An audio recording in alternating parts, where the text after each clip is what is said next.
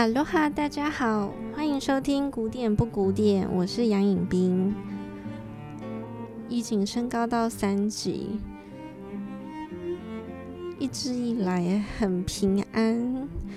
最近开始感受到这种恐慌了。重大流行传染病给我们带来生活上的恐慌，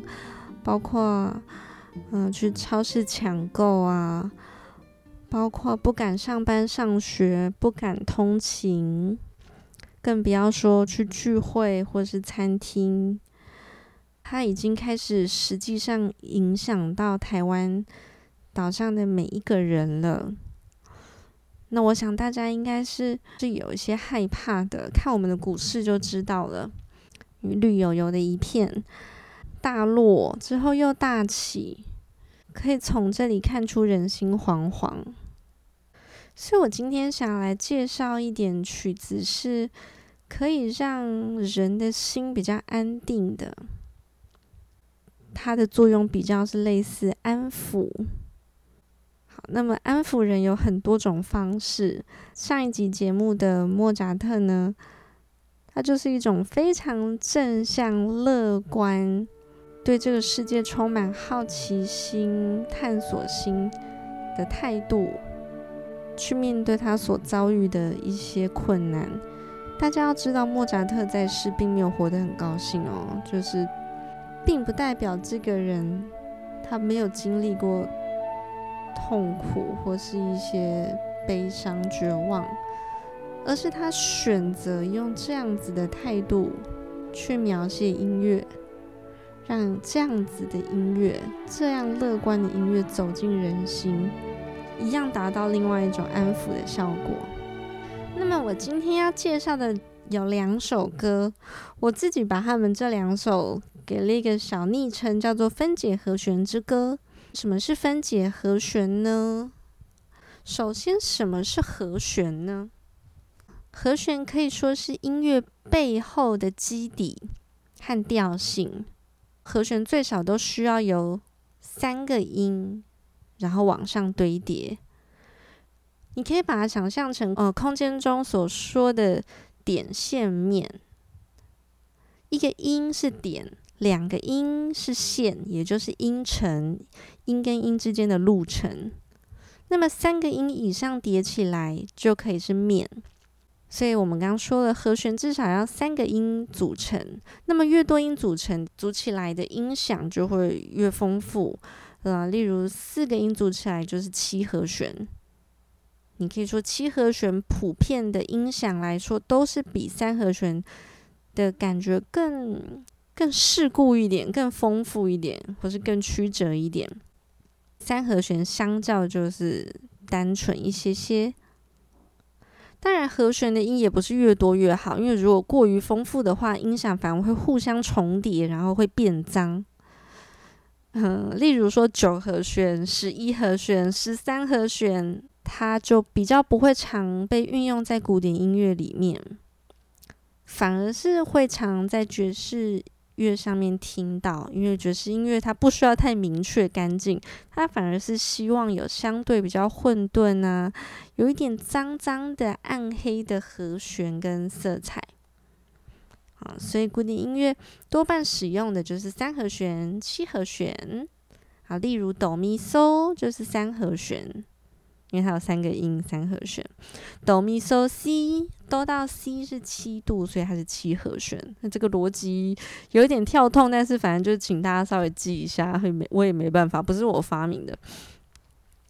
那哆咪嗦这3个音呢，它可以同时演奏下去，发出1个声响，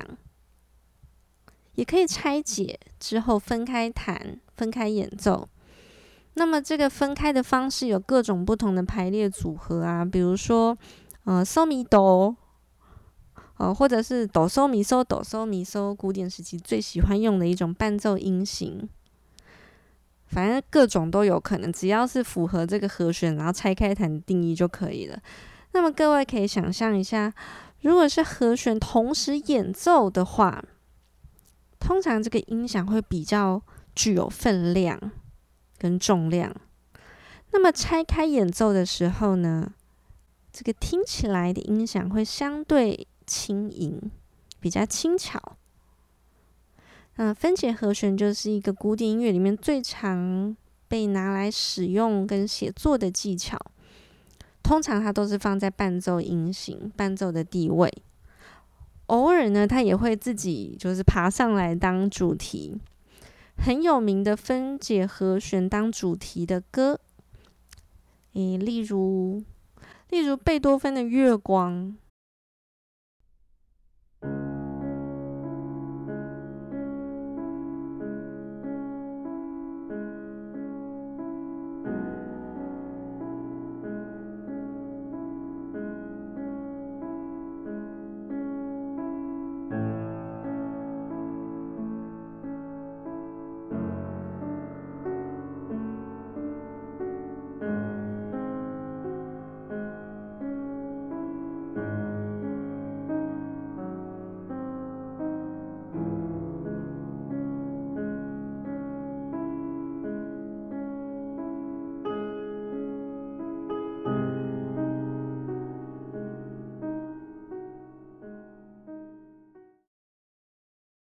这是贝多芬《月光奏鸣曲》的第一乐章，那么其实它的第三乐章也是使用了大量的分解和弦。这里的月光用的分解和弦就有一点无助的感觉，不知道要走向哪里。还有一首也是超级无敌有名的分解和弦之歌，那是巴哈的无伴奏组曲，写给大提琴的 G 大调。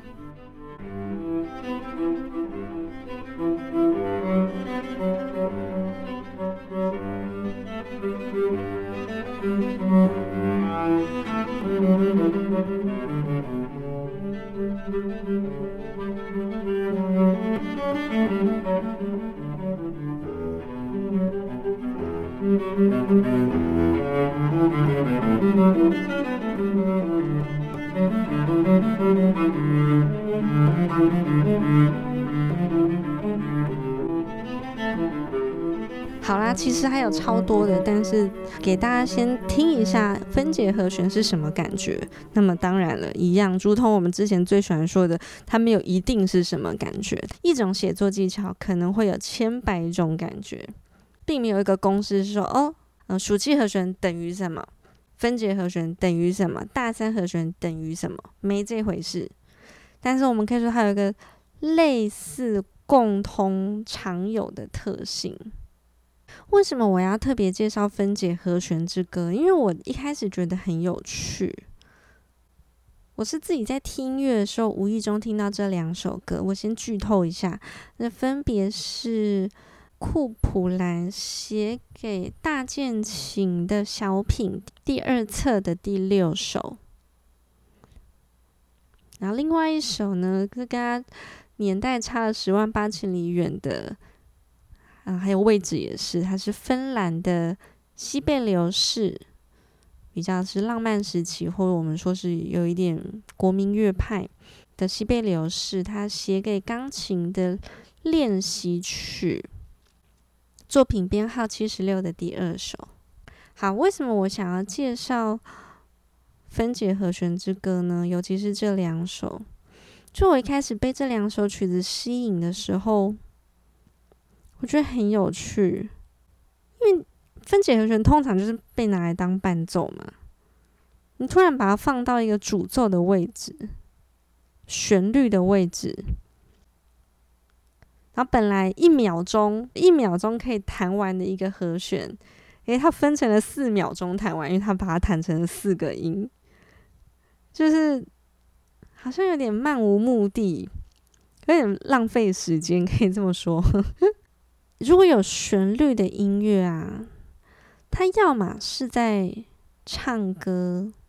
啊，要么就是在说话。就是只要有旋律明显的音乐，它常常都是想要透过这个旋律去讲述一个故事也好，去讲述一个自身经验也好的一个内容。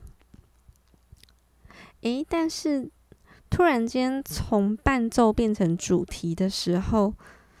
它好像就不是要说话了，应该是说他当然还是要传递某一种情感跟意思，但是比较不能把他的音符直接转换成我们所谓的台词。那当然他还是有他想要表达的事情，那是什么呢？我们先来听听看库普兰，法国作曲家弗朗索瓦·库普兰，他的年代比巴哈再早一点点，也就是大概介于文艺复兴到巴洛克这个期间，他写了非常多非常优秀的大键琴作品，甚至后来影响了巴哈的写作。一开始也是写给大键琴的，不过很多人现在会用钢琴演奏这首曲子，这次播放的就是用钢琴版本演奏的。今天要介绍的这首呢，它叫做《神奇的路障》Les barricades mystérieuses。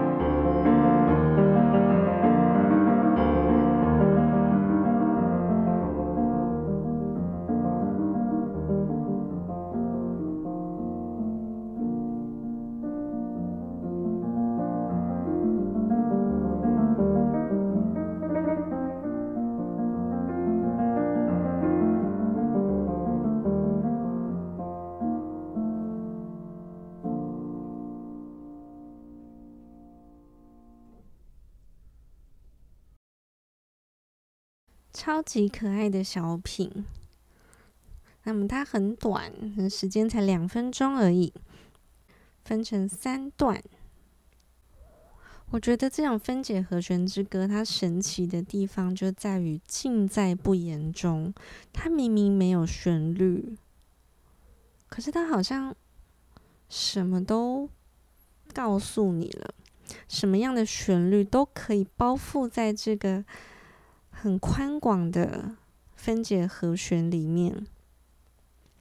那大家听到的刚刚是一个非常固定的节奏，就是一支8分音符，哒哒哒，哒哒哒，哒哒哒，哒哒哒，从头到尾没有变过，这是不是很厉害？不过它有一个很有趣的，也就是这个曲子的亮点，因为毕竟如果超级一成不变的话，大家可能会睡着。就是这跟标题很符合，标题叫做神奇的路障，路障就是一些小小的阻碍，是很微妙很奇妙的，不是那种讨人厌的。那么在这首曲子的路障它在哪呢？就在那些小小的装饰音，好像有点像在战斗的音符。我们再听一次开头。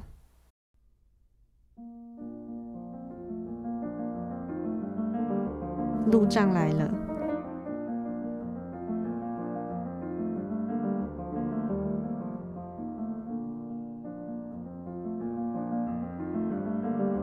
是一个小小的路障。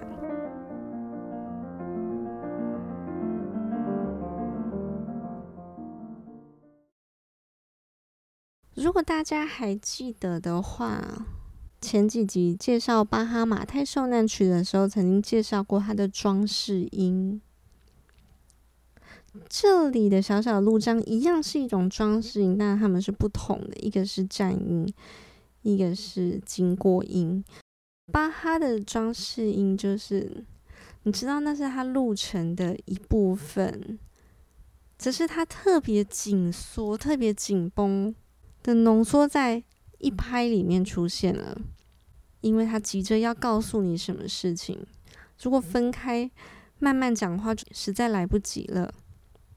但是在库普兰这一首可爱的路障，这首曲子真的是很可爱的名字，这个小曲里面呢，它的装饰音是一个意外，是一点小波折，它没有预料到的。可是它不是你听了它的感觉，它不是很讨人厌的那种踩到大便啊什么的，它就是一个多了一点小困难，可是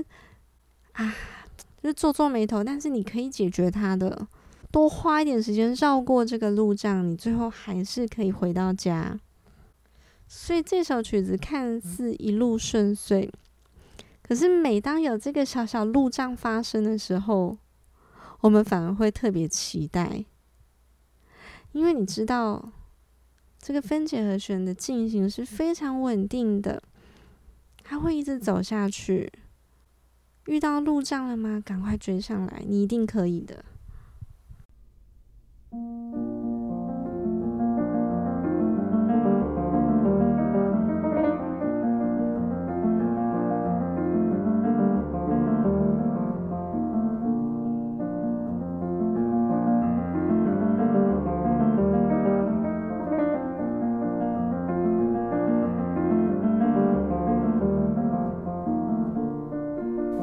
开展，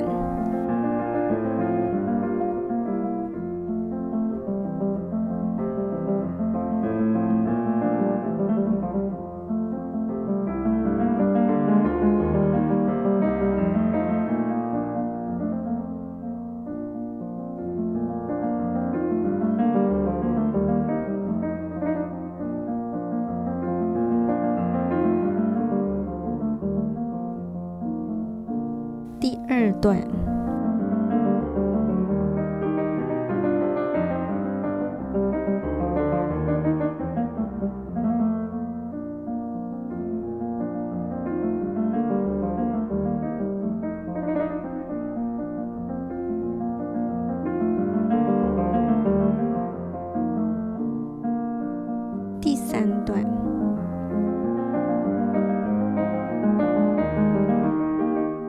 更多曲折是平常不会走的这一条路。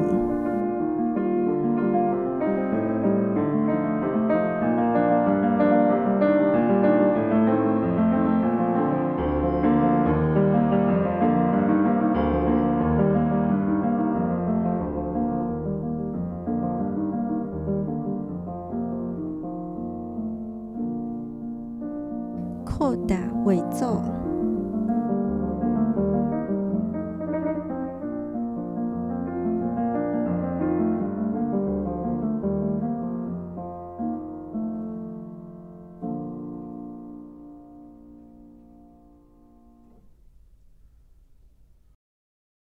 是不是很疗愈？还是说会容易睡着？我承认有一点啦，因为它就是一直重复，不知道是不是因为我金牛座的，反正我对这种一直很固定的重复，可是每一次都有一点点小新意，在这种转变中一样可以让你感觉到非常镇定，抚慰人心，因为它是非常安稳的，它就是留在和弦里面，它不会去太多地方。例如你每天上班或是上学来回到家中的路，永远都是那一条，可是你抱着一些新奇的角度看的时候，这条路又长得不太一样了，你会看到很多路上的趣事，小鸟啊，阳光啊，啊，路人在吵架，就好像这些趣事一直都是存在的，是看你用什么角度去挖掘到它。刚刚说到最后一段叫做扣打尾奏，我想这也是很常在我们节目中提到的一个词，我不知道大家有没有留意到。那么我想要解释一下扣打，它其实简单来说就是因为已经要结束了，作曲家已经有很明显的意图说 OK 我们今天收尾在这，不要再聊下去了，不然会聊得没完没了。好，可是收尾难道就是直接进入终止式然后就掰了吗？没有，扣打是一个缓冲，它让你知道话题不能再开展下去，就留在这里了。可是大家会不会突然要离开这首音乐有点舍不得？那我就再帮你们加长一些些吧。所以扣打等于是多给你一点时间和这首音乐相处，因为你开始跟他变得熟悉，他就要离开，这不是很残忍吗？再多给你一点时间回味。所以在扣打的时候，他比较不会提到新的东西，常常就是总结，总结前面提过的一些事啊，重要的事啊，好听的事啊。啊，你知道他要离开了，他自然跟你说拜拜。所以我觉得扣打是一个很美、很有趣的意境。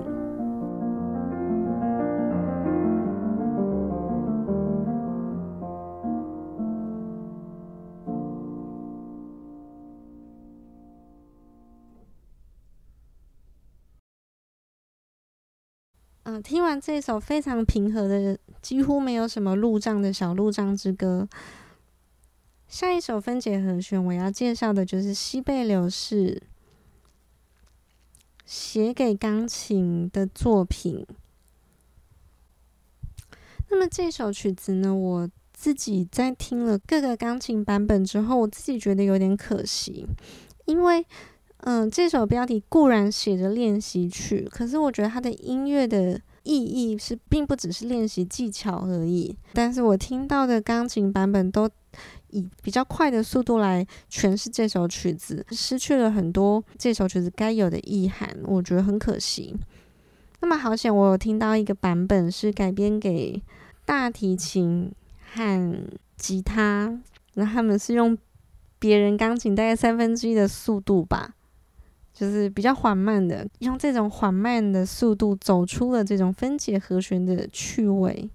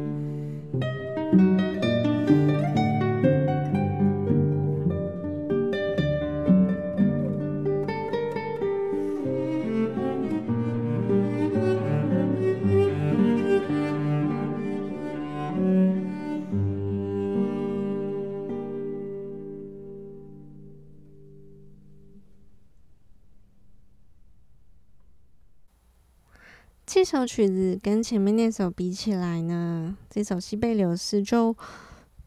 多了一些感伤，多了一些波折。大家有兴趣的话，可以上网找这首曲子的钢琴版本，也会听到跟刚刚这两个乐器有很不一样的诠释。那我很喜欢这个编制，就是本来钢琴就有两只手嘛，那么最常见的就是这两只手一搭一唱，有时候是朋友，然后一起往前走。有时候会开始变成吵架的人，你一言我一语，有时候是互相好像那种狐群狗党，我帮你圆一句，你帮我顺一句话的那种感觉。有时候是质疑、疑问，反正有很多种组合。那这里的就像是两个朋友在对话，有两个乐器，大提琴在讲话的时候呢，吉他就听，安静的听，演奏他的低音，然后听大提琴讲话。那有时候他们会颠倒过来，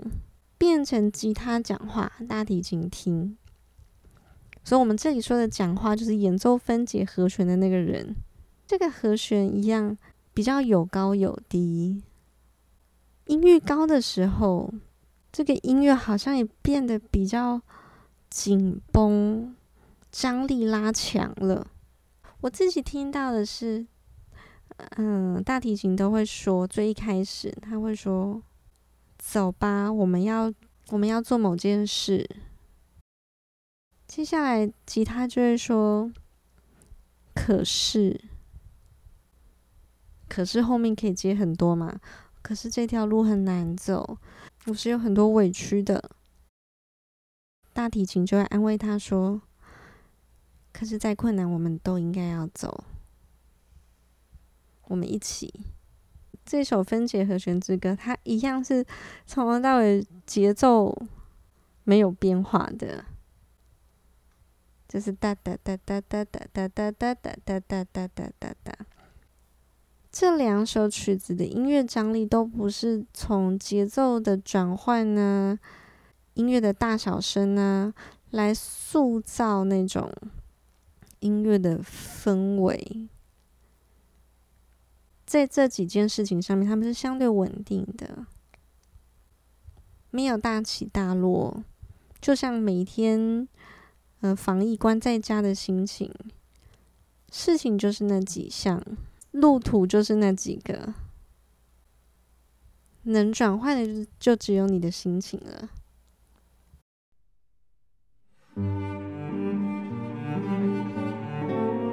大提琴开始拉着大家往前走，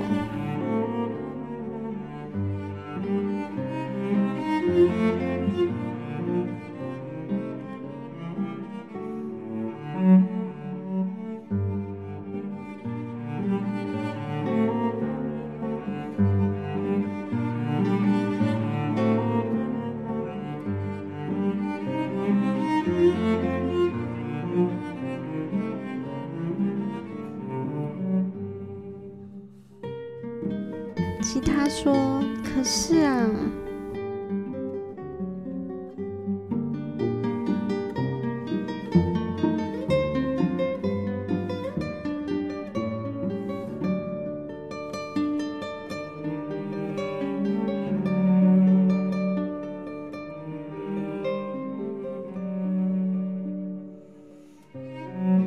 大提琴说：“我们还是要走。”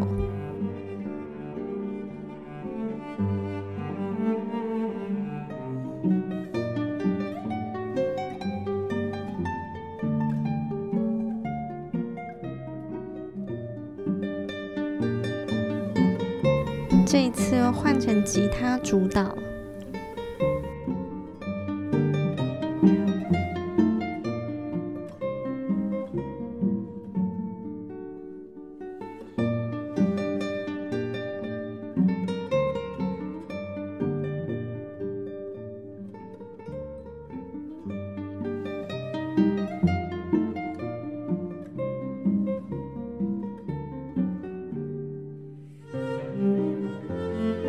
变成大提琴是那个委屈的人，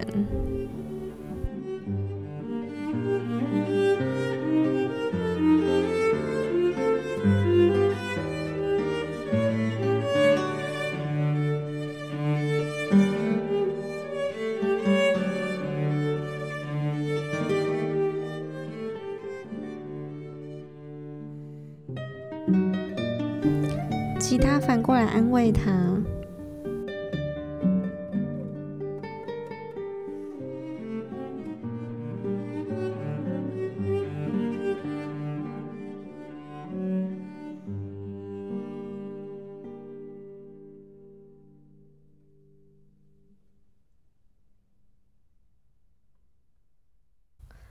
所以我觉得音乐很神奇的地方就在于，像这两首歌，或者是其他我们说分解和弦当主题的歌，他们的目标叙述的事情，并不像其他真正的旋律。因为你像我们这个，为什么说分解和弦是伴奏？你要怎么唱它？瑞瑞嗦瑞瑞瑞嗦瑞瑞瑞拉西哆西拉瑞瑞瑞嗦瑞，唱不出来嘛？也不能说唱不出来，就很难哼唱。就是旋律是和弦的一部分，和弦是旋律的一部分，你很难把它拆解开来。不像一般，比如说时下流行音乐。它都是让你很容易哼唱的曲子，旋律很明确的曲子。那可是像这种就没旋律，这要怎么唱？可是它虽然没旋律，它拥有的音乐力量竟然也是那么的庞大。好像这种分解和弦，它都告诉你了，就是力量都在不言中。它只要表达出它的力量，它的意志，我们就可以得到抚慰了，我们就可以得到谅解，这是我觉得很迷人的地方。希望在我们这个开始有一点乱世的时候，可以多多帮助大家缓和下来。希望大家喜欢这两首歌，拜拜。